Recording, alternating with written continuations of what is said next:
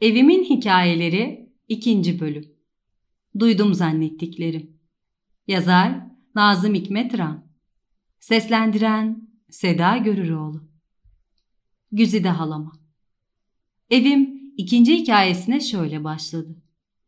Çok mağrur fakat çok güzel bir kızdı. İri, koyu mavi hatta lacivert gözleri vardı. Bembeyaz bir mermer gibi donuk tenini hafif bir gül pembeliği gölgelendirmişti. Kumral saçlarını daima dik tuttuğu başında bir topuzla toplardı. Öyle bir bakışı, öyle bir söz söyleyişi vardı ki önünde her erkeğin gözü muhakkak eğilirdi. Anasının, babasının bir tek evladı olduğu için biraz da şımarıktı. Akrabasından birçok delikanlı ona aşık olmuş, onu sevmiş, hatta onun için ölenler bile olmuşsa da o hiçbiri için taş gibi kalbinde bir merhamet bile hissetmemişti. Buna emindim.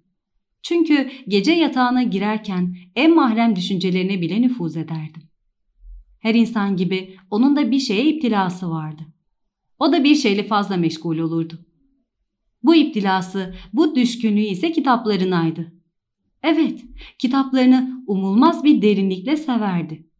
Çok hülyalıydı. Emelleri çok yüksekti.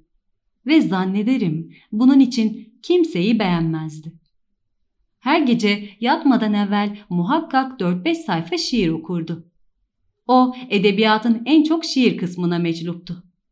Hele bir şairin kitabına o kadar iptila peyda etmişti ki aynı şiirlere her gece bir defa olsun göz gezdirmeden kirpiklerini kapamazdı. Ve eminim en büyük emeli o şairi görmek, onu da dizlerinde yalvartmak ve belki de ilk defa olarak onu sevmekti. Bu mevzu üzerine birçok hülyalar kurar, onu nasıl yalvartacağını, nasıl ağlatacağını, kendi için sırf kendi güzel gözleri, saçları, her şey için ona nasıl şiirler söyleteceğini uzun uzadıya düşünürdü.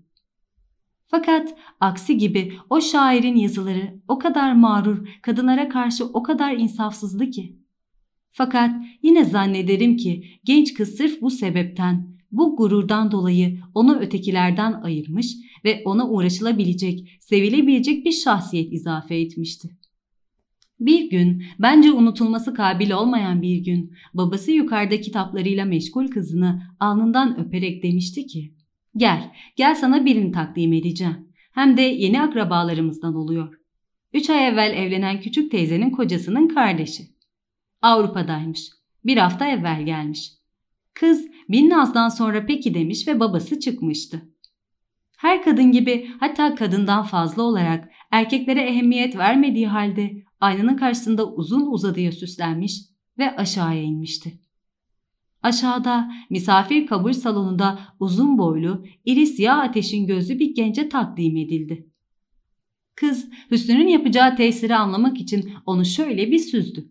Fakat kendisine hiç ehemmiyet vermeden babasıyla konuşan genci görünce içinde ilk defa olarak garip bir elem ve acı duydu.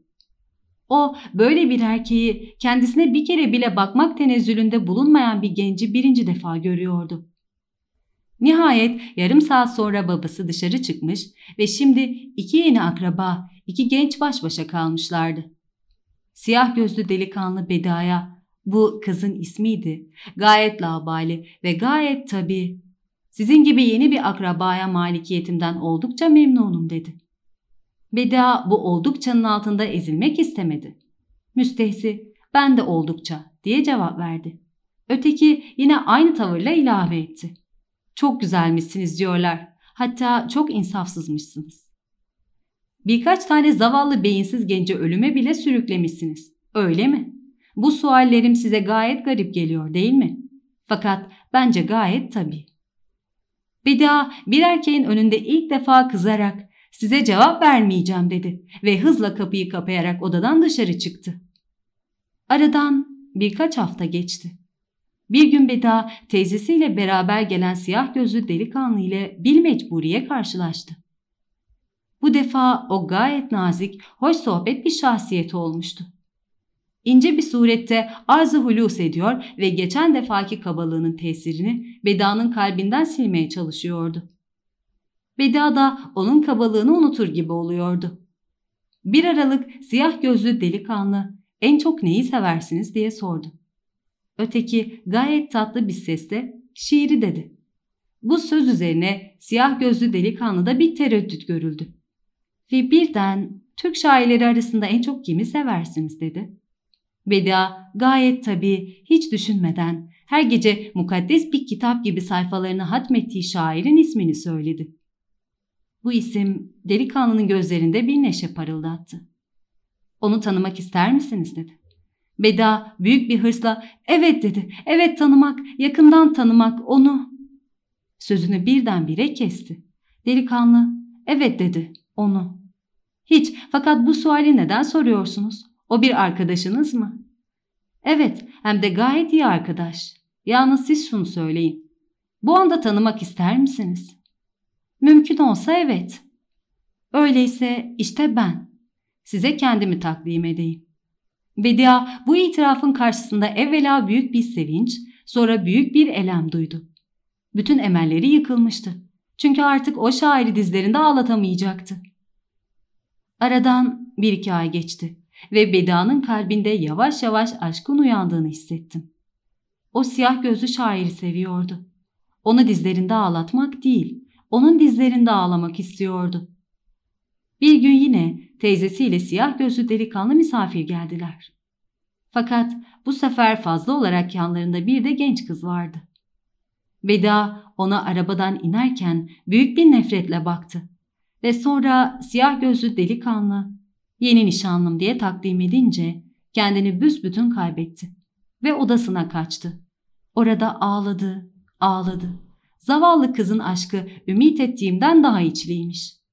O ani darbe üzerine yataklara düştü. Tam bir sene hasta yattı. Kalktığı zaman artık ihtiyar bir kız olmuştu. Etrafında kendisine bir peyk gibi takip eden akrabalarından hepsi kaçmıştı. Yalnız bir tanesi, en ziyade parasına meftun olan biri onunla izdivaca talip oldu. Evlendiler ve bütün yıkılmış emelleri, gayeleri üstüne bir siyah perde çekerek ömrünü iyi bir anne olmaya hasretti ve torunları arasında saçlarını ağarttı.